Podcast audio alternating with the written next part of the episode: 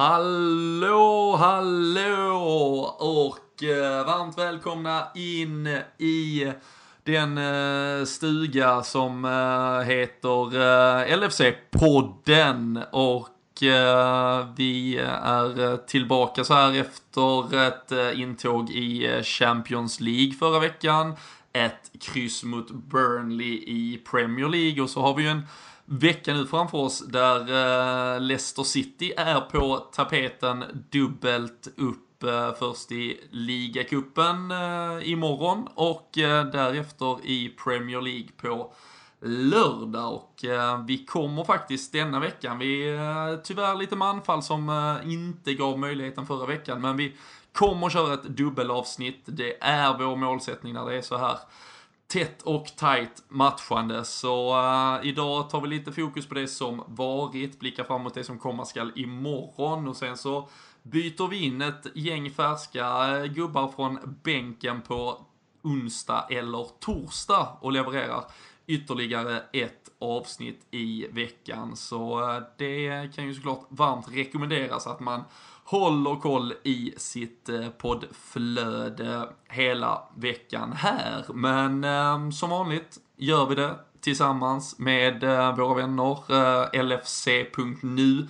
Det är ju den svenska officiella supporterklubben som finns där. Det är där ni kan hänga med i svängarna, få färska nyheter morgon, middag, kväll, när helst ni önskar. Och Eh, sen dessutom så arrangeras ju supporterträffar och massa annat spännande och eh, vi har ju bland annat Storträff Syd i Malmö nu till eh, helgen. Vi tar nog en liten sväng och snackar upp det också. Men först och främst tycker jag att jag välkomnar Kalle Sundqvist in i poddvärmen. En känsla bara att du har vilat dig i form lite ett par veckor här. Ja, det, det har du rätt i. Eh, det har missat några avsnitt nu på eh, bland annat mycket plugg är en av anledningarna. Men eh, jag har inte lagt Liverpool åt sidan för det, men ni har fått sköta det utan mig här och det har ni gjort alldeles briljant som vanligt. Så att, det är skönt att vara tillbaka nu. Ja, du är en del av det tunga rotationssystemet som vi kommer att diskutera lite mer, tror jag, under dagens avsnitt. Det kan vara så. Ja. Och eh, du var ju på plats, eh, nu spolar vi ju långt tillbaka, men Arsenal 4-0, jag vet inte ens, har du, eh, har du varit med i podden sen dess? Mm, jag tror jag var med en gång sen dess. Eh, kommer du inte ihåg vilken match det var vi snackade nu, eller var det... Snackade du upp kanske... City kanske? Så var det. så var det. Ja. Vi snackade upp City. Och där var man ju ute och cyklade med 2-2, så att... Eh, det kanske inte var så mycket vettigt uträttat i det avsnittet heller. Nej, det, det, är, som, det är som vissa andra, men eh, Klopp förlåter, eh, det gör vi också. En ny chans eh, har du idag. Och eh, dessutom eh, så eh, fyller vi på med ett eh, tredje hörn i denna magiska triangel. Daniel Forsell, eh, vi rattade spakarna för en vecka sedan och på lördag så ses vi ju för eh, Storträff Syd, så det här är väl eh, ganska bra uppladdning känns det som. Ja, det är det. Det blir lite uppladdning inför helgen här. Riktigt eh, trevligt ska det bli både idag och eh, på lördag. Så då hoppas vi att de som lyssnar, att vi får lite ansikten på dem på, till helgen här också då. Och jag kommer inte ihåg faktiskt, eh, men äh, avslöjar vi vem, vem den tredje gästen ur poddskaran blir? På uh, Storträff Syd? Nej, jag tror om man följer oss på Twitter kan det nog ha slunkit ur oss, men, eh, men inte så här i podden tror jag aldrig att vi gjorde det. Nej, för uh, det är ju som så att vi är ju sex personer från och till i olika omfattning som utgör den här podden vecka efter vecka. Och tre av oss, så det är ju jag och Daniel Forsell Plus då ehm, ett litet trumvirvel, eh, Jocke Lundberg som eh, kommer dyka upp på Storträff Syd i Malmö. Uh, vi är ju, uh, vi, vi, vi, är de som bor mest söderut åtminstone, tror jag. På hårfin gräns för dig och uh, Fredrik Eidefors där Men vi ser ju fram emot en förbannat jävla bra dag på lördag, måste vi ju säga. Det är John Aldrich kommer dit, kommer såklart berätta om massa goa gamla härliga skrönor, eh, titlar och annat som han har i bagaget, eh, ge sin syn på dagens Liverpool. Vi kommer eh, käka gott, dricka gott och få det jävligt nice, tror jag. Vi är idag en 270 pers anmälda. Nu går det tyvärr inte att anmäla sig på förhand längre, men det kommer finnas platser i dörren och då ser man till att vara i tid på lördag. Vi smäller upp portarna i Malmö då på O'Learys entré klockan 12. Lagom uppvärmning, eh, 6,5 timme inför avspark 18.30 mot Leicester. Man hinner få ett par innanför västen så att säga. Och, eh, men då ingår ju käk och eh, en gratis bira och eh, fri bowling och eh, massa annat. Så, så har man inget planerat just nu till lördagen så fan, dunka ett kryss i kalendern och bege er till O'Learys eh, i eh, Malmö då på entré. Så, så ses vi där och så får vi en sjukt eh, bra dag. Eh, jag hoppas du är avundsjuk, Kalle, inför vad som eh, komma skall i helgen.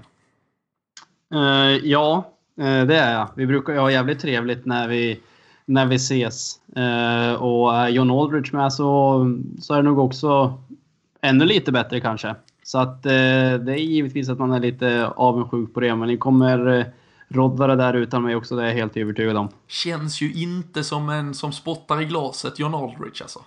Nej. Han, nej, han gör inte det. Jag tror han fyllde år, jag tror han fyllde år idag också.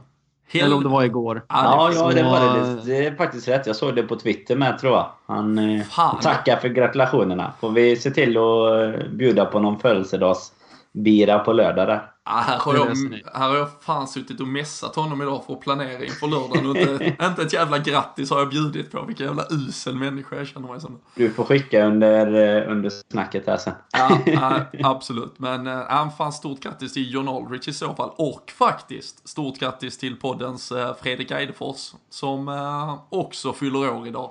Ålder okänd, men han firar med att ta lite poddledigt och kurera sig från sjukdom så det är väl en eh, jävla eh, dundrande födelsedag han har. Helt enkelt. Men, eh, men stort grattis till Fredrik och John Aldrich då helt enkelt.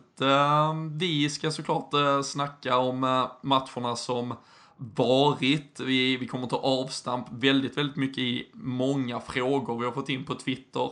Fortsätt med det, håll igång oss där. Det, det får ju en att behöva tänka till kring eh, både det ena och det andra. Men eh, jag känner väl att vi någonstans måste börja i en av de stora sakerna som någonstans ändå har omfamnat de här två senaste matcherna eh, här mot Sevilla först i Champions League, Burnley nu i Premier League, Danne, och det har ju varit återkomsten av Philippe Coutinho. Ehm, det har varit mycket sur fram och tillbaka. Nu fick vi se honom dels i Champions League, så att nu har han ju spelat för Liverpool där. Han fick starta sin första match mot Burnley. Vad har vi att säga om mottagandet? Han har ju sen också uttalat sig kring situationen. Eh, kan vi, kan vi börja dra det där strecket över allt som varit nu? Ja, jag vet inte riktigt. Det, det började väl att gå åt det hållet och det kändes väl som att till att börja med det här att mottagandet han fick var väl bra och han fick ju eh, väldigt gott både mot Sevilla och mot Burnley tyckte jag. Det känns inte som att det är några, några sura miner på Anfields läktare om man säger så. Sen eh, finns det väl i vissa, i vissa delar tror jag och det är liksom eh, hos många som har hållit honom väldigt högt kanske inte håller honom riktigt lika högt som in, inte just som fotbollsspelare då, utan som liksom profil i, i klubben. Men, eh, men spelmässigt så har han väl en del att fortsätta bevisa tycker jag. Han, eh, framförallt mot Sevilla så tyckte jag det kändes som att han nästan...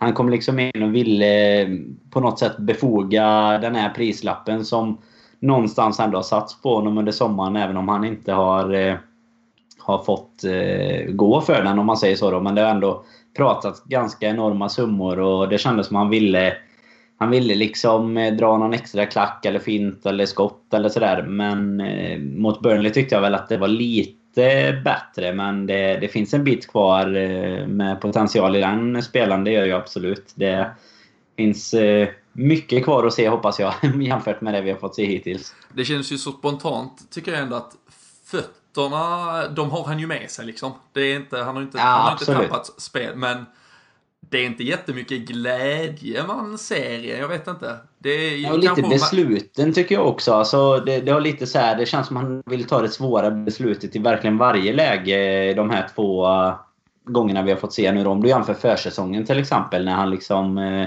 blandade smarta beslut med, med att faktiskt göra de här matchavgörande bollarna också. Så då, jag tycker man ser ganska stor skillnad på den, de insatserna som han, han levererade innan säsong och som han har gjort nu då. Mm. Kalle, han var ute eh, officiellt då, eller officiellt men åtminstone liksom i ett, eh, ett, ett personligt uttalande i ESPN Brasil Eh, pratade han med efter matchen, eh, så det var ju ett, liksom, en, en riktig intervju. Han fick eh, trots allt förklara sig med sina egna ord. Erkände ju såklart lockelsen från sommaren. Vad tyckte du om hans liksom, första uttalande kring, kring allt det som varit? Ja, alltså man har ju förståelse för allt han säger där egentligen. Um, som du sa så så erkände han att det hade varit lockande både för honom och, och familjen att få erbjudande från Barcelona. Um, och tryckte väl lite grann på att oavsett vad det gäller i, i arbetslivet får man väl säga i det här fallet, och för det är ju hans jobb att om man får ett, ett erbjudande från en stor klubb eller ett stort företag så är det ju självklart att det lockar. Um, så eh, han sa väl aldrig att han var riktigt besviken över att inte flytten kom igenom utan han försökte väl mer vända åt att han fortfarande är jätteglad att vara i Liverpool, att det är en, att det är en ära att spela för den klubben. Men eh, han gjorde det inte till någon hemlighet att han hade velat flytta till Barcelona. Eh, så att eh, det var väl skönt egentligen att han kommer ut och, och snackar tycker jag. Vi snackade om det för någon podd här sen, det var några veckor sedan nu, att vi ville att han skulle göra ett officiellt uttalande. Så att i och med det kan man väl lägga det bakom sig egentligen att nu är det det, är det här som gäller. Han är i Liverpool och kommer göra det bästa av saken. Han kommer ge absolut 100 procent. Mm. Eh, för att eventuellt kanske kunna få igenom den här flytten senare och vi har ett VM nästa sommar. Så att, eh, jag tror inte vi behöver vara oroliga för att han inte kommer ge allt för Liverpool, för det kommer han garanterat göra. Sen mm. kanske det tar ett tag innan, innan huvudet är på plats också, för att som du sa, fötterna har han ju inte slarvat bort under sommaren. Nej. Och det känns ju... Och och där någonstans tycker jag ju också att, liksom, för nu, han, liksom, han, han förklarar situationen öppenhjärtigt, ärligt och jag tror liksom 99% av alla supportrar liksom köper det. Liksom, vi vet var vi är på näringskedjan idag. Um, vi är liksom inte längst upp och vi, folk kommer drömma om annat och, och, allt möjligt och vi kan hela historien kring sydamerikanska spelare, de växer upp med andra favoritlag än, än Liverpool eh, och så vidare. Och, och jag känner bara liksom i, i, den, liksom, i den fotbollsvärld vi lever i idag där media liksom är så nära, fansen är så nära i form av liksom all rapportering som finns och liksom man lever i bubblan konstant.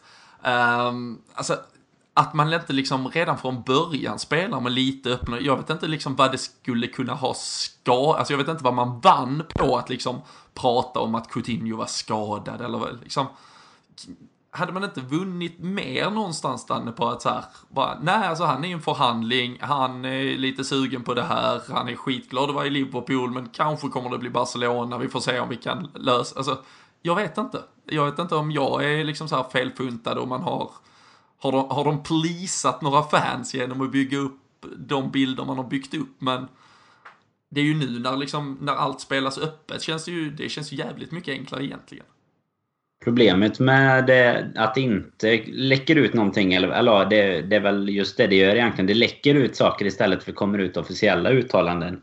Och eh, man, man liksom skapas rykten och idag går ju allt så jäkla fort. Liksom, med, alla journalister finns ju på Twitter liksom, och så är det någon som har sagt något i eh, brasiliansk TV och så på 10 sekunder så vet eh, varandra varenda Liverpool-supporter det. Liksom. Så att det känns som att eh, det hade förenklat väldigt mycket för alla om man bara körde med lite öppna kort. För jag fattar inte heller riktigt vad man skulle förlora på det. Eh, faktiskt. Och just som du säger, mörka med skador och sånt istället. Det känns ju nästan som att det blir alltså patetiskt istället. Och så ska man gå ut som det var i detta fallet nu då med ett uttalande liksom. Och så får Klopp bara svara på samma frågor på varenda presskonferens där han eh, ju har varit märkbart irriterad egentligen på att få svara på frågor om Coutinho. Så att ja. eh, visst hade det väl förenklat allas jobb om man hade kunnat vara lite ärlig. Och jag tror inte heller att, ärligt talat, supportrar... Ja, om man kunde bara gått sig själv så sett. Men jag tror man hade varit mindre besviken om man hade vetat att det faktiskt var så. Eller att han hade gått ut under tiden och sagt nej men jag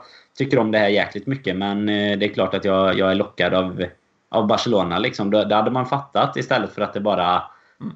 Alltså håll käften i en månad och så ser han bara jäkligt ledsen ut när han kommer tillbaka. Liksom. Ja. Men var det inte lite den vägen det kändes som att Southampton gick ändå? Både van Dijk gick ut officiellt med med sin eh, transfer request där man tydligt framgick vad, vad hans ja. drömmar och mål var. Och sen gick även deras manager ut och sa att vi har en spelare här som, som inte vill spela för klubben längre och han kommer trycka på en flytt. Eh, den lösningen funkar kanske inte jättebra där heller, men där tror jag det var lite att tränaren och ägarna vill olika saker. Kan ha varit det som har ställt till det också.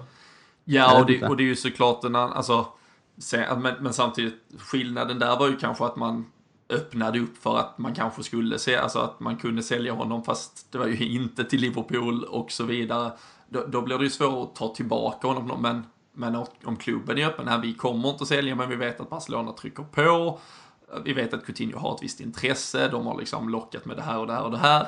Men vi måste reda ut detta tills liksom transferfönstret stänger antagligen och sen så får vi liksom sätta oss ner igen och sen så kommer vi ta nya steg tillsammans så länge han är kvar och så.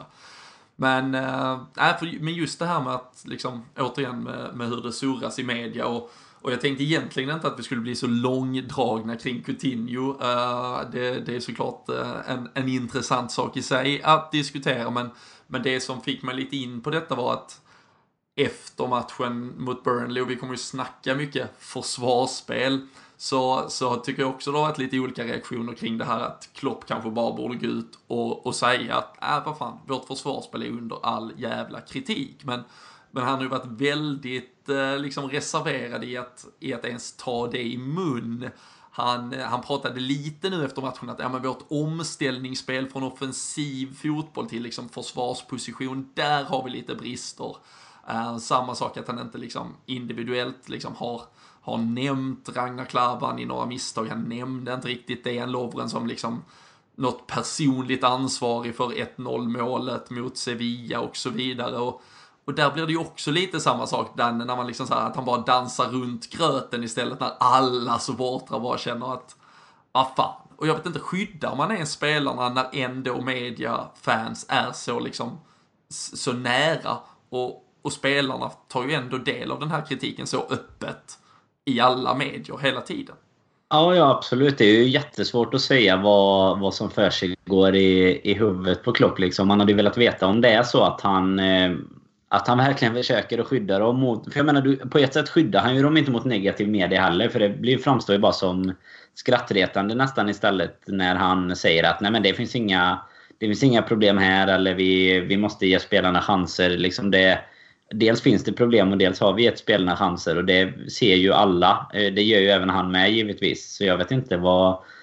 Egentligen varför. Alltså jag fattar väl att han kanske inte kan gå ut och bara sänka Klavan i, i en eh, intervju efter matchen eller någonting. Men det är ändå någonstans så kan man ju påpeka att det finns kollektiva brister i försvaret eh, eller någonting. Och ser man inte det, då är man ju fel man på, på platsen liksom. För det det är uppenbart hur jävla mycket det förstör för oss i varje match tyvärr. Hör jag dig lyfta ett finger för att du vill sparka Jörgen Klopp så att vi kan få fart på den här podden? vi ska in... Eh, eh, fan nu tappar jag namnet. Vad hette han som var defensiv coach som gick till West Bromwich igen? Steve Clark. Han ska alltid Steve Clark ja. Han ska alltid han, eh, Så släpper vi inte in då blir det 0-0 alla matcher. Ja. Och så, jag, säger, jag brukar inte eh, fire Klopp här. Inte än. Utan... Lämna den till Kalle så får vi se, får han skiten på, på Twitter. Precis. Äh, men ska vi, ska vi, det blir ju såklart, det kommer bli lite försvarsspel. Äh, inte kanske att vi ska hänga ut äh, individer heller, om än att jag redan har namedroppat lite. Men det, men det har ju varit ett kollektivt svagt försvar som då alltså släppte in fem mot Manchester City trots alla omständigheter där. Där fanns eh, två mål mot Sevilla varav då det, det första är en, eh, en DN Lovren som missar bollen, en Emre Can som inte riktigt orkar göra jobbet. Eh, ett 2-2 mål och, och nästan ett 3-2 mål till Sevilla där vi, där vi inte orkar göra jobbet heller. Och så dålig kommunikation återigen mot eh, Burnley då, som leder fram till ett 1-0 mål. En tung uppförsbacke, ett Burnley som kan försvara och, och vi lyckas inte vända och vinna. Hur, hur har du, hur har du liksom tuggat i dig hela försvarsproblematiken under den här veckan som har varit? Ja, tugg, ja. Man känner sig nästan som en liten ko. Man tuggar ena matchen och sen kommer det upp igen. Det är samma skit tänkte jag säga. Så tuggar man lite till så att man går där och idisslar försvaret i, i flera veckor nu. Uh, så att uh, jävligt frustrerande är det ju givetvis. För att man ser ju så, så uppenbart att vi har så stora brister i försvaret. Uh, sen kanske den största frustrationen av allt är att det är samma problem som vi hade förra året och det var vår absolut uppenbara svaghet. Att, eh, att det var försvaret och vi åtgärdade den inte under sommaren. Det gör en nästan lika frustrerad som att man sitter här nu med det här. Klavan och Lovren får man väl ändå sträcka det till mm. i dagsläget som kanske inte håller, håller nivån. Och det är väl de som har hängts ut lite grann i media också. Ehm, så att eh, det, är klart att det är jävligt frustrerande. Sen 2-2 målet mot Sevilla, där är det ju inte bara de som strular till utan det är ju en, en, eh, ett halvt lag som står och sover och låter det där inkastet gå, gå förbi som senare kan, som leder till assisten till målet. Så att det, det är inte bara mittbackarna. Det är klart att det, det är de som syns, men vi har även ganska stora problem med, med mittfält och, och bakåt också egentligen. Vi satt, ju, vi satt ju innan vi knäppte igång mikrofonerna här eh, Liverpool har ju eh, en, en ganska bra egentligen jämförelsesida kan man säga på sin på officiella hemsidan där man kan liksom egentligen dra fram statistik på varenda gubbe i både både eget lag och motståndarlag. Och uh, utan några liknelser i övrigt så satt vi ju och pillade lite med Liverpools mittfältare som, som till mångt och mycket har varit Gini Wijnaldum, Emre Can och Jordan Henderson och jämförde med Nemanja Matic och Paul Pogba. Uh, inga, återigen, liknelser i övrigt, men det är ju trots allt en, en konkurrent vi verkligen slåss mot och det var ju ganska slående vilka skillnader det var där i liksom både det offensiva, liksom bolltryggheten, men också aggressiviteten i bollvinster. Så eh, har, har mittfältet kommit undan lite för billigt än så länge? Ja, det, det, tycker jag att de har gjort. Vi har haft ett jävligt eh jävligt lamt mittfält egentligen hela, hela säsongen. Och det har väl egentligen överskuggats av de här individuella misstagen som vi har haft i, i defensiven från Klavan och Lovren. Så att, eh, det är klart att de har, de har kommit undan med ganska mycket som de borde ha fått skit för. Hur eh, reagerade du Danne på Burnley-matchen där plötsligt eh, faktiskt lite sådär från ingenstans. Vi vet att vi är inne i ett tufft matchande, ett roterande, men där Jordan Henderson framförallt, ordinarie lagkapten, sattes åt sidan. Eh, Filip Coutinho som, som nämnt fick ju plats på det där mittfältet. Det formerades om lite i positioneringen och så Emre Can och, och James Milner. Det var ju liksom första gången i, i ligaspel och så här där liksom vi verkligen tryckte på någon knapp och försökte göra något åt mittfältet.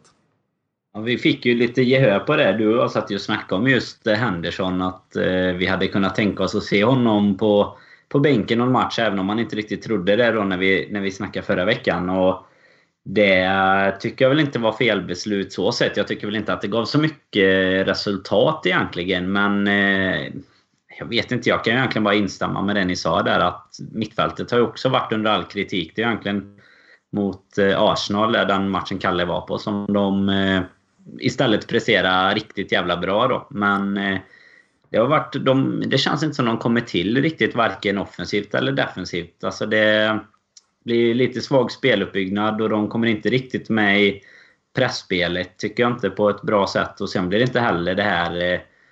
Alltså den lite täckande muren typ som de, de bör kunna vara i, viss, eh, i vissa spelsituationer med. Särskilt mot ett sånt här lag som Burnley som egentligen inte kanske kommer till Anfield för att och vinna i första hand då, utan för att, och grotta med sig en poäng. Och då tycker jag att vi tappar. Det kanske blir det som blir mest kännbart egentligen, att vi tappar på den positionen. För vi är ju tvåa på nästan varje andra boll känns det som. Och vi är ganska känns ibland ganska naiva i våra försök. Jag tycker framförallt Chan har varit det både mot Sevilla och mot, eh, Burnley nu varit ganska...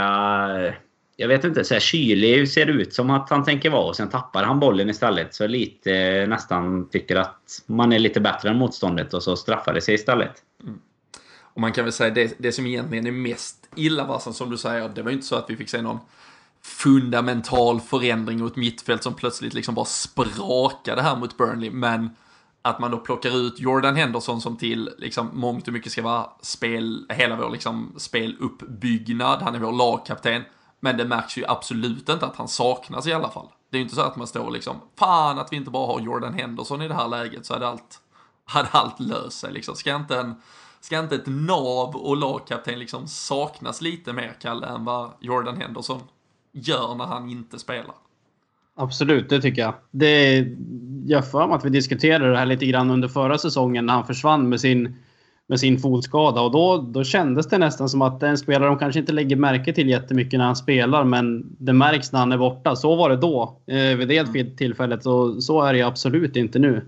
Eh, så att... Eh, Henderson är väl en av många som har inlett den här säsongen dåligt egentligen. Eh, och problemet där kanske inte är spelaren Jordan Henderson, utan jag tycker att han är, att han är på fel position. Han är ju inte den typen som, som Matic är, som är den där grundbulten i ett, i ett mittfält och som kan egentligen styra tempot i, i hela matchen. Henderson är inte riktigt den liraren. Eh, så att eh, det är väl någonting som också är en stor brist, att vi saknar en riktigt bra defensiv mittfältare som kan, som kan vara just den här grundbulten som händer som nu ska vara, som man kanske inte har, har lyckats med hittills den här säsongen. Eh, och det är väl lite oroväckande ändå på, på sitt sätt att man börjar överväga att ens tydligt uttalad lagkapten ska bli förpassad till bänken och sådär. Så att det är klart att man drar öronen åt sig lite grann när, när det är så. Mm. Det är givet. Och på sju år nu sedan vi släppte Javier Mascherano till Barcelona så är det alltså egentligen Steven Gerrard, en notoriskt offensiv mittfältare, en, en Lucas Leva, grund och botten skolad offensiv mittfältare, Jordan Henderson i grund och botten skolad offensiv mittfältare som, som har varit Liverpools defensiva nav. Det, det är ju klart att det är den är, är en grund av en otrygghet försvarsmässigt. Nej, det är ju jättekonstigt egentligen. Det är ju inte så att det saknas spelare som, eh, som finns på marknaden för att hitta en ersättare där. Sen kanske inte en lika högkvalifikativ ersättare då, men det är klart att det finns spelare som är, är bättre än Jordan Henderson på den positionen. Och nu känns det nästan som att man har försökt få han till att bli samma typ jag vet inte om det är han själv eller om det är Klopp eller sådär, men att de försöker få honom att vara en eh, Steven Gerrard Junior i den rollen. Liksom, för han försöker ju sig på mycket långbollar och, och den typen, men det känns som lite som Kalle var inne på där, att den här säsongen så har han fan, han har tappat liksom. Han lyckas inte med de bollarna och hans passningsprocent är ju under all kritik för att vara på en sån position där man slår 64 enkla passningar. på offensiv planhalva och 74% på defensiv och där vet vi att det går sidled och bakåt. Ja, alltså de, de defensiva passningarna är ju till eh, alltså Klavan, Lovren och Matip. Så att jag fattar inte hur man eh, kan misslyckas med en på fyra där egentligen. Och offensivt är ju liksom också, alltså att ja, varannan är väl att ta i, men det är ju nästan där vi är i alla fall. Ja, var tredje är ju. Ja, var, tre, var tredje skeppar han iväg liksom. Och då är ju många av dem är ju långbollar eh, i den positionen han är. För jag tror också att han skulle kunna vara en sån spelare som skulle kunna ligga i en mer offensiv position och trycka mer framåt egentligen. Eh, framförallt med när vi saknar Lalana som eh, kanske är den som annars är, är bäst i det här pressspelet och så från mitten tycker jag det är där jag tycker egentligen både, både han och Chan ska spela i den här lite offensivare rollen när matchen bara nästan kan, kan flyta förbi dem. Det är då jag tycker båda de spelarna är, är, gör sig själv som bäst. Men eh, sen vet inte jag, det, det växer ganska mycket frågetecken om Hendersons kaptensroll också. Blir den lidande av att han spelar på, på fel position och kanske inte sköter det fotbollsmässiga så jäkla bra. Eh, känns som att vi har inte jättemånga alltså, tydliga ledare i truppen. Så att han, jag, jag tror att hans roll som lagkapten blir lidande av att han inte presterar på den positionen också. Men problemet generellt, vi fick ju en fråga om det. Jag ska se om jag lyckas hitta namnet nu, annars får eh, Jo, ska vi se, det var Mikael Harman, äh, vet ej om det är ett taget namn eller en, alltså han heter det, eller om det är en stor hyllning till den gamle Didi där. Men äh, vad, vad ser lagledarna i honom? Han har aldrig vunnit något, äh, ja, ligacupen 2012. Men ska man då vara kapten liksom? Samtidigt som du säger, det är, ingen har ju vunnit något i stort sett i Liverpools trupp idag, men äh, kaptensfrågan är ju, den börjar ju till och med, den, den börjar ju diskuteras på allvar märker man. Ja, men det är ju svårt att ha en kapten med som inte är gjuten i elvan känns det som. Det känns nästan som det borde vara första kriteriet, även om man givetvis ska vara en pådrivare utanför plan och så vidare också. Men det är ju...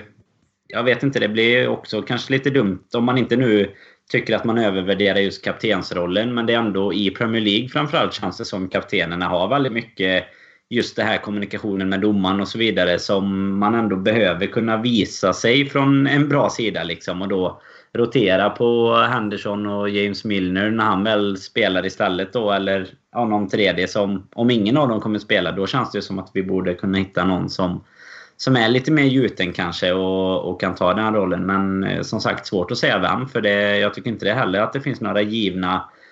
Det finns inget så given som man tittar på bara det här är en jäkla eh, ledare som kommer att, att kunna bära binden i några år framöver. Utan jag vet inte fasen vem man skulle välja i så fall. Ja men det är ju, vi har, vi har ju snackat om det förr och jag, alltså den enda som har liksom mentaliteten av kaptensmaterial i dagens Liverpool tycker jag ju är Emre Can. Uh, sen, mm. sen på gott och sen spelar han ju liksom med både hjärta och hjärna både innanför och ibland utanför liksom kroppen och det, och det och det hettar till lite men, men har, så länge inte han har signat ett kontrakt eh, eller så här så, så, är det ju såklart en, en omöjlighet. Du, du kan ju inte vara så kortsiktig heller i ditt, ditt val och, och då är ju liksom alternativ två någonstans är ju att gå på en stjärna och sätta den liksom på Firmino eller på Coutinho eller Mané. Sen är ju de absolut inte ledare i, på något annat sätt än att de skulle kunna vara liksom vägvinnande liksom i, sitt, i sitt spel och med det liksom dra med sig laget det vi har fastnat i nu är ju att det känns som att Jordan Henderson varken är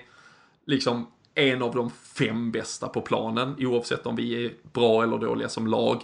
Och dessutom lägger han liksom inget på bordet i form av ett ledarskap heller.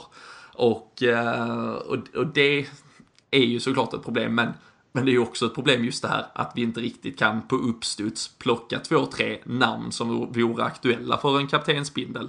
Det har ju de flesta lag. Men vi är ju ett lag med, vi har sagt det för liksom lite lirare.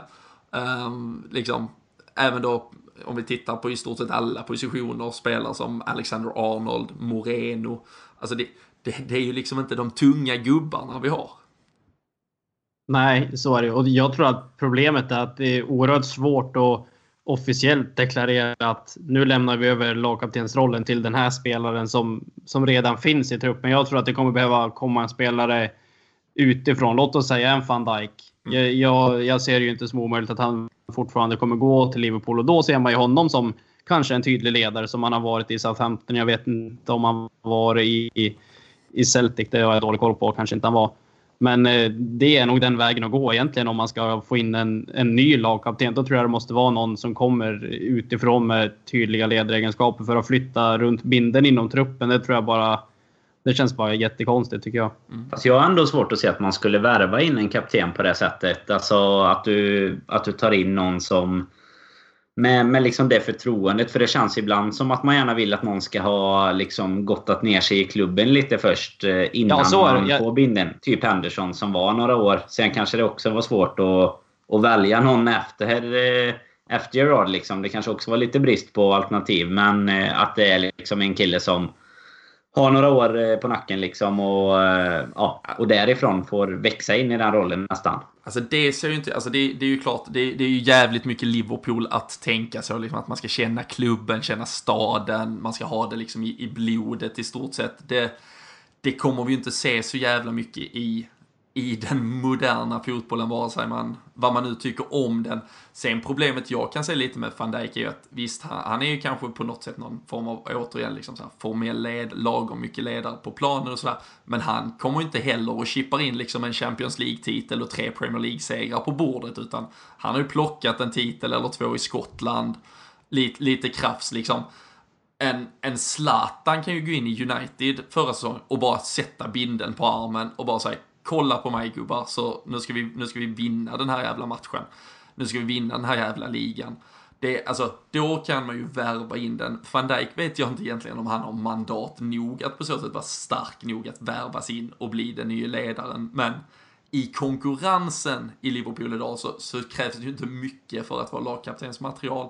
Och, och det skulle väl ändå falla i, i vågskålen för att van Dijk skulle kunna bli det. Men det, det behövs ju någon som liksom verkligen leder det här laget på plan i, i, liksom, i alla skeden. Och eh, just nu ser det inte ut som att någon på planen är beredd att riktigt ta det ansvaret i alla fall. Så um, en, en utsvävad diskussion kring Jordan Henderson, mittfältet, kaptensmaterial och uh, kan väl tänka mig att det sitter en och annan där ute som är ganska nöjda med att vi inte gråter ner oss totalt bara i eh, försvarets del av, eh, av en del defensiva misstag den senaste tiden. Men eh, vi har ju såklart fått massvis med frågor kring det. Eh, jag eh, skrev en krönika också på LFC.nu i lördags kväll där min uppmaning egentligen till Jörgen Klopp var väl att i alla fall antingen bestämma sig för, lite då hårt uttryckt, eh, pesten eller koleran, eh, det vill säga att det blir Ragnar Klavan eller Dejan Lovren bredvid Joel Matip. Och sen låter man det helt enkelt stå och falla oavsett hur fan det går, men att man bygger någon form av grundtrygghet och eh, helst kanske också intakt med ytterbackar i detta. Och alternativ två egentligen att man plockar av båda två, sätter dem på bänken, låter dem i stort sett sitta där så länge som bara möjligt och så spelar man in en ung, frisk, taggad Joe Gomez som, som har gjort det bra i högerbackspositionen. Det kommer säkert skapa ytterligare ett par veckor, månader med osäkerhet. Han är inte van i den rollen. Då får vi liksom acceptera inkörsperioden trots allt. Men det känns som att, liksom att fortsätta på det inkörda mönstret, det, det har vi ju sett att det inte funkar, Kalle. Så ett av valen är nog dags att ta. Hur, hur tänker du i eh, det här för att ändå leverera någon form av quick fix på det försvar som just nu är lite kalabalik? Ja, så är det. Det är jävligt svårt att sminka en ful gris. Så att det, det kan vi vara överens om. Och det är som du säger, att det är jättesvårt att, att få någon form av Har man varit ute på Liverpools nattklubbar vet man att fula grisar inte går att sminka. Nej, De försöker i alla fall. ja. Ja, så är det. Nej, men alltså det, det, är klart att det är jättesvårt att få någon form av kontinuitet i, i backlinjen där de hela tiden snurrar på, på Lovren och Klavan. Nu har det väl kanske berott på att Lovren har haft någon liten skada, men jag är väl inne på det sista spåret egentligen att ja, skicka dem till bänken och sen släpp in Joe Gomez. Jag, jag, tror att det kan vara... Det kanske inte är det kortsiktiga alternativet eh, som du nämnde. Det kanske tar ett, en liten tid, men på lång sikt tror jag absolut att det kan funka. Framförallt tills vi får möjligheten att plocka in någon annan, någon annan som, som går direkt in i elvan. Eh, nu var väl Klopp ute och snackade lite om det också, att det fanns inga riktiga alternativ egentligen, tyckte han. Eh, och han gör väl sig själv lite grann till åtlöje tycker jag också när han så tydligt säger att det är svårt att hitta bättre mittbackar än vad vi har. För att det, det är många lag i Premier League på den övre halvan som har backar som skulle gå in före både Lovren och Klavan. Så att, eh, jag, jag, tror att Gomez skulle kunna vara ett alternativ. Mm. Hur känner du Danne? Och, och liksom, om vi även väger in aspekten av var vi är, diskussionen kring problemet, det är också såklart en en jävla prick. Ja, ja, man kan ju se det på två sidor. Antingen så är det ju en jävla drömsituation för Gomez att gå in liksom för att alla fans kommer ju typ stå bakom honom. Han kan ju nästan göra vad som helst de kommande tio matcherna. Men det kan ju såklart också vara liksom att han föds in i ett problem som redan existerar och att det är svårt att bygga någon trygghet i det. Men vi märker ju på Twitter verkligen, och jag, jag behöver inte ens namnge alla för jag tror vi har sju, åtta personer som, som just skriker också efter Joe Gomez som mittback. Jag håller med om att det hade varit ett, eh, ett av alternativen så att säga. Även om jag tycker att det allra viktigaste är kontinuiteten. Alltså få in, bestäm dig för vem du vill ha. Ta en av de här tre då egentligen Gomes, Klavan, Lovren. Och så lite på samma sätt som ni var inne på med Gomes. Oavsett om det blir han eller någon av de andra. Så, så står du fan fast vid det. Givetvis kan det bli förändringar om vi har väldigt tätt matchande eller sådär. Men nu har det verkligen varit, eh, alltså antingen om det går på dagsform eller om vi går på vem som eh, har sett hetast ut under veckan. Alltså jag, jag har inte ens en aning om var, vem av Lovren eller Klavan som spelar. Det känns som att det kan lika gärna vara så här, vem drog längsta stickan på träningen i morse typ. Och eh, jag vet att jag sa det redan förra säsongen med Klavan att det funkar inte att ha en sån spelare och att han får spela så mycket. Utan han var kanske meningen som ett typ fjärde alternativ liksom han, om det han krisar. Han har ju startat tre av fem Premier League-matcher Ja. denna säsongen än så länge. Ja men det är det jag menar. Och då nu helt plötsligt en, en, ett år senare liksom så sitter vi och så spelar han ännu mer och han är ännu sämre liksom. Eh, så att jag vet inte riktigt vad, vad det för backar vi har kollat på om detta skulle vara det bästa som finns att, erbjuda heller. Men jag har väl givetvis det hade varit jättekul att se Gomes i den eh, positionen. Eh, men jag tror fortfarande att det kommer ju att bli en förändring längre fram även om jag tror att även om han hade gjort det jättebra så tror jag att det hade kommit en eh, mer långsiktig lösning lite längre fram som värvas in och då tycker jag bara det är viktigt att få in Egentligen att vi får ett första alternativ nu. Det må vara någon av de andra också. Men då, och så står vi fast vid det. Och så, för jag tror det är viktigt för målvakterna också. Även om de också verkar få byta mycket nu. Ja, vi, vi, vi kommer in på en tredje alldeles strax. Ja, nej men om man bara tar det kort. Eh, inte för att sväva ut för långt just om det. Men jag tror att det är viktigt för typ om vi tar Mignolet nu då som, som står i ligan. Så ehm, det handlar ju också om, om dem och andra spelare. Att man känner en trygghet. Det handlar inte bara om mittbackspositionen. Och eh, dessutom då när de väl kommer in och kanske inte är helt matchade. Så kanske man också känner en större press och blir mer benägen till att göra lite sådana individuella misstag. Det, det känns som har man en trygghet så nej, kanske inte. Mm. Problemet där med Joe Gomez egentligen är att jag vill ju se honom istället för Alexander Arnold som högerback också. Eh, det, det känner jag också att han...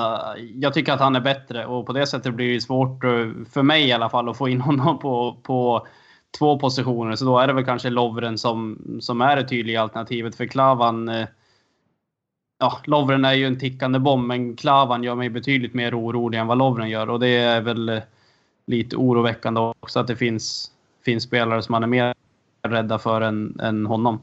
Mm. Vi, eh, vi har även, vi fick ju en fråga på, på det där också. Eh, eh, Oliver Lundell där, att, att annars kanske, för han är ju nu, han är inne på samma sak, han vill ha in Gomes centralt, James Milner som högerback för att ersätta då, det, det har ju varit också ganska mycket kritik. Trent Alexander-Arnold hade en tuff match mot City, han, han förlorar den här nickduellen som leder till situationen som blir 1-0 eh, målet mot Burnley. Um, Milner vikarierade till vänster förra säsongen, Danne. Ska han plocka 33 matcher på högerbacken nu framöver? Nej, det hoppas jag faktiskt inte. Då, då vill jag hellre se att eh, Gomes och, eh, och Trent får antingen variera på positionen eller att man hittar ett av dem som första alternativ. För det är ändå framtiden någonstans. Eh, sen är det klart att vi kan inte bara spela... När man vill vara en storklubb kan man inte spela in kanske bara ungdomar heller så sett. Men jag tycker nog att de kommer att kunna göra en lika bra insats i stort sett på, på den positionen i alla fall. Sen kan han absolut vara med som ett eh, backup-alternativ som det känns som han snart är på varje position i och för sig. Men eh, det, jag hade inte, inte tagit de 33 sista matcherna med, med honom där. Oxlade Man har väl glömt Chamberlain har väl uttryckt en önskan om att spela ytterback också, har jag förstått. Jag hade ju hellre sett honom där, men då, då kanske han eh, strejkar eller någonting om han hamnar där nu igen. Ja. Man har väl glömt bort Klein lite grann där också. Nu läste jag idag att han, var, han har börjat träna utomhus. Det är ganska lätt träning, men det är alltid ett, ett gott tecken när de börjar, börjar komma ut och träna i alla fall. Så att han är ju inte allt för långt borta, även om det kanske är en och en halv, två månader det handlar om. Så Det var att, eh, december det var sagt var tidigare i alla Ja, fall. det, jag tror det var november. Sen sköts det upp lite grann eh, oklart egentligen närmare jul. Men eh, ungefär två månader skulle jag tro att eh, det är det det har snackats om i alla fall. Så att han har man ju glömt bort lite grann där också. För man hade förväntat sig kanske en konkurrenssituation mellan honom och Alexander Arnold egentligen och att, att Gomes skulle kunna vara ett alternativ till, till mittbackspositionen. Så det har väl blivit ett större problem också än vad vi redan har haft. Att han har kanske kommit bort från, från det alternativet också för att vikariera som, som högerback. Så att det, vi, är ju, vi har ju jäkligt kort om spelare i backlinjen, så enkelt är det ju. Mm. Vi ska ju eh, idag, matchen vi kommer att snacka upp eh, lite sådär eh, lagom i alla fall. Vi har ju ett eh, ligacupmöte då mot, eh, eller Carabao Cup. Eh, sponsorpengarna ska såklart in också. Så äh, mot Leicester då här i morgon tisdag och eh, vi ska ju snacka upp den då lite så här och se lag. Det kommer roteras mycket. Klopp har varit ute och snackat om det på dagens presskonferens också. Vi ska gå in lite i, i detalj. Men Kalle, om du, fick, om du fick hamra fast en backlinje som spelar då helst typ 30 av 33 matcher i Premier League den här säsongen. Eh, hur hade du idag mönstrat den? Idag hade jag mönstrat en Alexander Arnold, Matip, Gomes, Uh, sen är det jävligt svårt där med om det är Robertson eller Moreno. Jag tycker Moreno har gjort det bra hittills så att jag får kanske säga honom då, men jag, man ångrar väl sig snabbt på den punkten också. Ja. Danne? Jag eh, hade sagt eh, Alexander Arnold, Matip, Lovren och Moreno. Tänk en fyrbackslinje med Lovren och Moreno och så man, sitter man här och önskar. Det trodde man inte för ett år sedan. Ja, det, det, är, det, det, är väl den backlinjen man vill ha egentligen. Eh, det är ju den som, och, som man brukar säga på pappret bör vara den bästa. Ja, men den, jag den, kan lägga till. Den jag kan i och för sig lägga till. Ja, ja, det gör de ju. Men sen kan jag väl lägga till där att du är ju inne på rätt spår Kalle. Såklart Robertson tycker jag är en väldigt stark konkurrenssituation. Sen vill jag gärna se Klein egentligen när han är eh, är fit kan jag väl lägga till. Att det är väl, men det är klart att det dröjer ju ett tag. Men tar man från jul och framåt så hade jag bytt ut honom där mot Alexander Arnold och så köttat på. Ja, jag, jag, jag slår eh, ett slag. Jag, jag är beredd att offra eh, högerbacksplatsen och, och sätta ut eh, Alexander Arnold där för att få se Joe Gomez i mittförsvaret med Joel Matip. Bara för att inte behöva liksom ens tänka på vad Ragnar Klavan och Dejan Lovren gör. För att slippa att det ens kommer att bli diskussionen i de närmsta 48 timmarna efter varenda match. Och att eh, det liksom är att den ena efter den andra ersätter varandra och det bara blir samma skit varje gång. Och eh, av den anledningen egentligen också, trots Morenos fina framfart, spela Robertson som vänsterback i en, i en backlinje som då på något sätt är lite mindre misstagsbenägen och vi är ett lag som spelför till 70-75%. Alltså vi har ju extremt bra possession, vi ligger ganska högt med laget, vi kommer i stort sett bara släppa in mål om vi själv bjuder till. Vi hade ju när Burnley satte dit sitt 1-0 mål så var det alltså det sjätte målet på sju avslut mot mål. Det är ju för att vi släpper till så extremt klara målchanser. Vi har ju också statistik från förra veckan att normalfallet så är det, det krävs att säga tio egentligen skapade avslutslägen för att komma till ett riktigt avslut. Liverpool släpper ungefär till på var sjätte, vilket är liksom extremt procentuellt högt för det.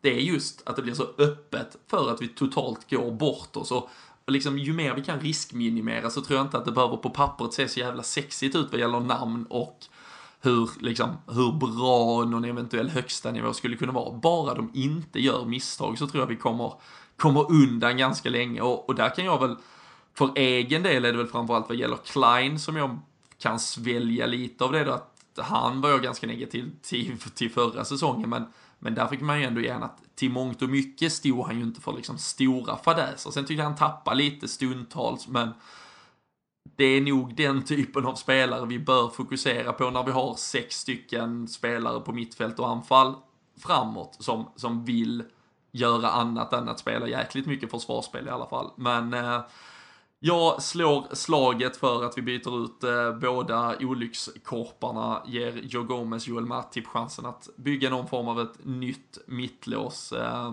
för, för framtiden. Och eh, så får vi se hur det blir med den saken. Eh, jag tänkte kort innan vi tittar framåt också, eh, Kalle, det som Klopp lite har varit inne på under veckan, det som vissa väljer att fokusera på är också det här med att vi såklart varje match nästan kan göra tre mål fram, fyra, fem. Vi borde gjort fler mål, vi skapar chanserna som det så fint heter.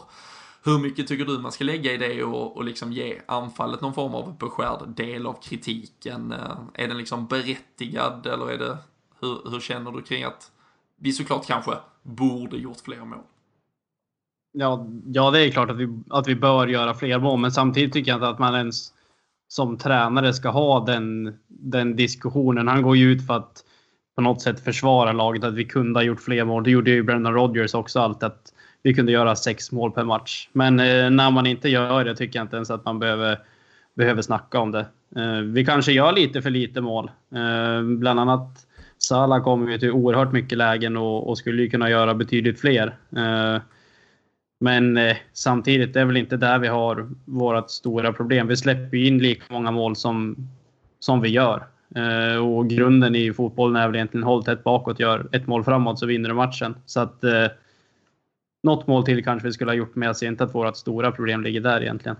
Men det funkar ju en eller två gånger också kan jag känna att nu känns det som det efter varje match och då, då tar du någonstans bort syftet att ja, men vi gör faktiskt inte fler mål. Så att eh, vi, vi hade kunnat göra det. Men är det en match, ja då, då kan man liksom hålla med. Men eh, nu känns det ju som att vi skapar och skapar. Men kollar man på heta målchanser så är det ju inte alltid jättemånga fler än motståndarna heller. Även om det står 25-10 i statistiken på, på eh, skapade chanser eller antal försök till exempel. då.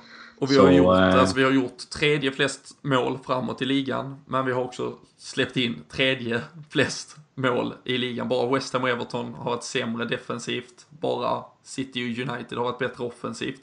Så det spelar ju liksom, där, där någonstans är ju ändå facit på att vår offensiv är ju tillräckligt bra. Alltså sen är den ju nästan då överbra i form av vilka chanser vi kanske ibland skapar. Men jag håller med till det du säger att de är inte alltid så himla klara utan det är mycket att vi är ett spelföre, alltså att vi har mycket, mycket boll och, och kanske inte alltid egentligen har så extremt många klara målchanser men liksom nio gjorda mål, vi snittar då drygt två gjorda per match.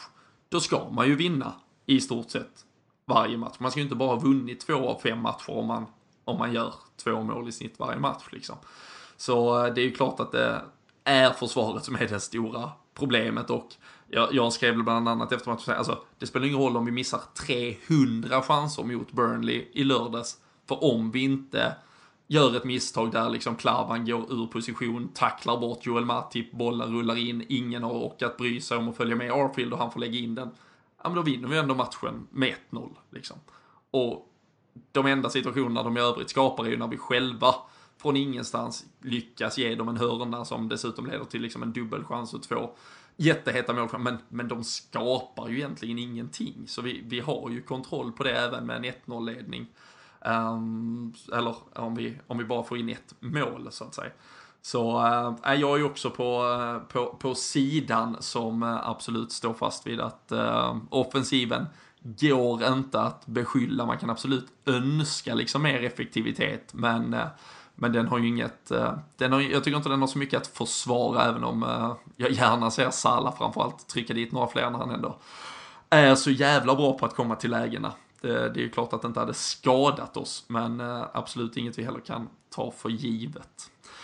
Så uh, med, med det egentligen eh, lite kort blick framåt mot uh, ligacupmatchen här mot Leicester. Det är ju som sagt ett dubbelmöte då på King Power Stadium nu i form av uh, ligacup och sen uh, Premier League till helgen. Men det kommer ju alltså bli en podd i veckan här emellan. Onsdag, torsdag uh, dyker den upp så håll, håll koll i flödena. Men eh, Kalle, det har snackats om eh, mycket rotation. Vi var inne på det. Danny Ward har eh, bekräftats få chansen såvida inte liksom något extremt inträffar. Eh, Klopp har även pratat om en Marko Grudzic som kanske får chansen. Eh, U23-laget spelar ju as we speak och eh, Ben Woodburn är ju inte med där som annars är ordinarie såklart i det laget. Kan också då tänkas bli, vara involverad i någon form. Vad eh, vad tror du i form av rotation att vi får se och, och hur mycket värde tycker du med den situation Liverpool har i dagsläget vi ska lägga i kuppen och matchen imorgon? Ja, det, det, är klart att man alltid ska gå för att vinna matchen, men samtidigt måste man även tänka på att det är Premier League och Champions League det är prio på. Eh, och sen kommer väl egentligen FA-cupen om man ska lägga någon form av rang i i prestige och vinna saker och ting. Så att eh, ligacupen är väl, om vi ska prioritera ner någonting så är det väl det. Eh, mycket rotationer kommer det som sagt bli. Chamberlain lär väl lär väl starta. Eh, och som du sa, Danny Ward och Grujic har det också snackats om. Så att eh, även Flanagan, så att då kanske vi... Har vi en ny högerback där eller? Vad säger du Robin? Nej, alltså det, det, det ska ju sägas att eh, Jörgen Klopp eh, uttalar sig att det känns givet att Flanagan är med i truppen. Det är vad han har sagt. Så, så, så än så länge eh, håller han, eh, jag tar han på de orden och utgår ifrån att vi inte har gett upp kuppen så fatalt så att vi faktiskt låter han starta. Men eh, nej, nej, skämt åsido, jag, alla tror jag vet vad jag, vad jag tycker om honom. Jag tycker det är jättemärkligt att han är kvar i klubben. Men, eh, men nej, just imorgon kan han egentligen för min del få, få spela till och med. Och, och jag är på nivå att jag faktiskt inte kan engagera mig skitmycket i om vi vinner eller inte. Men uh, jag vet inte Dan om det är det tajta matchandet, att det har gått lite tufft eller vad det är. Ligacupen har ju varit något som Liverpool, vi är mesta mästarna i turneringen och vi har ju varit framme i finaler eh, ett par stycken de senaste åren och sådär. Men uh, hur, är din, hur är din pepp inför matchen och, och kuppen? Ja, men det är väl lite på samma sätt här kan jag känna. Men det, jag tror att det beror på att det är så pass tidigt med Jag brukar ha ganska svårt. I och med att man fortfarande lever lite på det här Premier League. Eh, alltså det, det känns fortfarande ganska nytt efter sommaren här igen och man vill bara ha nästa match i, i Premier League. Så tycker jag alltid att det är svårt att tagga till för de här tidiga omgångarna i, i ligacupen. Men Sen är det ju så att går man eh, några omgångar fram och vi är kvar så kommer ju den peppen. Och jag tycker att de här första omgångarna mycket är till för att användas som rotation och kanske ge några spelare chansen som ligger på gränsen till, eh, till att faktiskt få spela och få chansen att visa upp sig och visa att de ska vara med i snacket den här säsongen. Sen också då att till exempel Danny Ward som kanske ligger ganska långt ifrån en startplats eh, både i Champions och, och Premier League så eh, absolut läge att och få spela lite när man ändå har eh, så pass hög kvalitet som står vid sidan varenda match. Och Grujic och Oxlade som ni var inne på där också. Så det, det är klart man gärna ser att vi vinner, men det är väl inte kanske... Jag, jag vinner ju väldigt mycket hellre till helgen sen. Det hade jag liksom offrat eh, det mesta för. Eh, då, då får det gå hur illa som helst nästan imorgon. Mm. Danny Ward som sagt tror jag vi kan spika in eh, Klopp eh, såklart med, med tanke på allt snack som har varit om rotation eh, så han mötte ju pressen med att, med att säga liksom att jag vet inte om världen är liksom, eh, liksom klar, redo för att ta emot detta budskap men vi kommer nog spela en tredje målvakt på bara en veckas tid. Det, det är ju såklart ganska unikt skulle jag tro att ett lag i tre olika kupper går runt på tre olika målvakter inom loppet av en vecka. Men det finns säkert någon eh, liksom, historiebitare som kan, eh, kan ge, ge svar på tal där. Men eh, hur tror ni annars kring till exempel mittfältet? Vi hade en Henderson, en Gino Wijnaldum som, som vilades i helgen. Tror ni att de ändå kommer få spela nu? Ehm, ja, jag försökte själv sitta och knåpa lite på någon form av laguppställning eh, och om det ska vara en backlinje som ska börja spelas in så är det också avvägningen om, om den ska börja spelas in om man ska prova Joe Gomez och, och Joel Matip redan imorgon samtidigt som Joel Matip behöver vila kanske. Han är ju den enda som i stort sett inte har fått vila någonting alls. Hur, uh, har, du något, uh, har du något lag du kan servera, Kalle? Eller uh, en bit av det i alla fall så, så får vi andra fylla på sen. Ja, det är, det är svårt att se vilka spelare som, som kanske är tilltänkt till att spela helgen, som kan behöva lite vila nu. Men det känns väl inte helt orimligt kanske att både Henderson och Wijnaldum spelar igen tillsammans med, med Grujic på ett mittfält. Mm. Uh, sen känns det väl kanske... Uh, Joe Gomez känns ju given, uh, skulle jag tro, i en mittbacksposition. Sen om han spelar med med Lovren där lär väl ligga nära till hans då kanske också som eh, verkar vara redo igen efter den här lilla, lilla smällen han har fått eller vad det nu var. Eh, så att eh, de två skulle väl kunna bilda ett mittbackspar där egentligen. Sen skulle jag vilja se Robertson igen från start. Jag tycker inte att vi har fått sett honom så, så mycket hittills. Så att jag tycker han förtjänar en chans att och mm, kanske spela sig till en plats i laget också. Så att, eh, sen får vi se högerbacken om det är Flanagan som, som det snackas om eller vad det är. Som, som eh, spökar i kulisserna. Ja, nej men det, så känns det väl. Sen skulle jag vilja se, jag skulle vilja se Solanke få chansen från start också. Eh, tycker det är en intressant spelare som, som förtjänar som förtjänar lite speltid i de här kupperna när han kanske kommer få, det, få några minuter här och där bara i, i ligan och, och Champions League. Sen känns väl Chamberlain given också. Sen är det väl svårt att se egentligen vem som ska göra de sällskap där, mm. där framåt. Jag vet inte om ni har några några ja, förslag? Vi, vi, kan väl lämna, det var ju uh, för en dryg uh, vecka sedan där, eller det var väl faktiskt dagen efter att vi hade fått storstryk mot City så mötte ju U23-laget uh, Desdito. Då, då vann vi ju Danny Ings spelare, han har ju varit ganska regelbunden i U23-laget just för att komma i formen linkade av där med vad som först uppgavs kanske var någon liten skada, men det var ju mer någon känning, lite försiktighetsåtgärd. Han är ju inte heller i den här U23-truppen som spelar ikväll mot West Ham ska säga, så kan ju vara, det har inte varit riktigt någon kommunikation där, skulle kunna vara aktuell för en trupp, eh, men annars eh, Danne, jag tror, jag är ganska överens med Kalle kring den där laguppställningen, jag tror eh, också det kan vara en jag skrev en Alexander Arnold, kan vara en Flanagan. Gomes, Lovren, Robertson, Henderson, Grudzic, eh, Wijnaldum på ett mittfält, Oxlade, Solanke. Sen är det kanske då en öppning till en Danny Ings om han skulle vara redo, eller en Woodburn, eller rent av en Sturridge, som kanske sen kommer att roteras ut lite, för han har inte riktigt hittat rätt heller känns det som. Nej, jag tror väl mest på Woodburn egentligen var min lilla ifyllnad till eh, en annars eh, rätt så, ja, rätt så trolig elva ändå tror jag. Sen hade jag gärna sett Sturridge få spela lite för eh, jag är inne på ditt spår där att jag tycker han eh, verkligen har varit eh, kylig. Jag tyckte inte alls att han var bra sist om vi nu ska gå in på, på hans eh, insats. Och han hade nog mått bra av att få, inte för att det är något lag vi kommer att, att köra över. Leicester är ett bra lag. Blåbärsgänget Leicester. ja, precis. Han hade mått bra av en sån här eh, hemmamatch mot eh, Haventon Waterloo eller någonting nu. Så att han hade fått eh, stänka in några baljer. Ja. För det tror jag han hade behövt. Jag tycker inte att han ser eh, alls het ut faktiskt. Då, jag ser jätte, jättemycket hellre Solanke om man ska försöka få in en som, som faktiskt inte ska spela sig i form utan som ska göra mål. Då. Mm.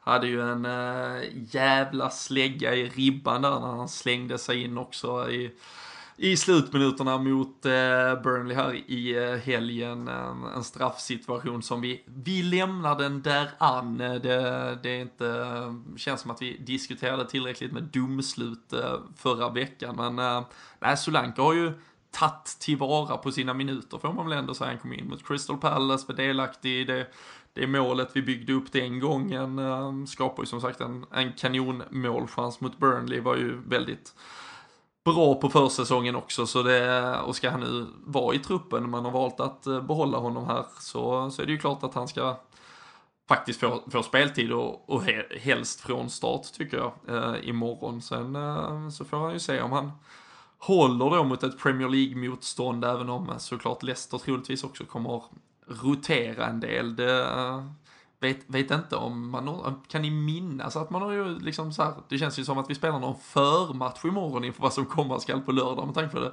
Samma arena, samma motstånd.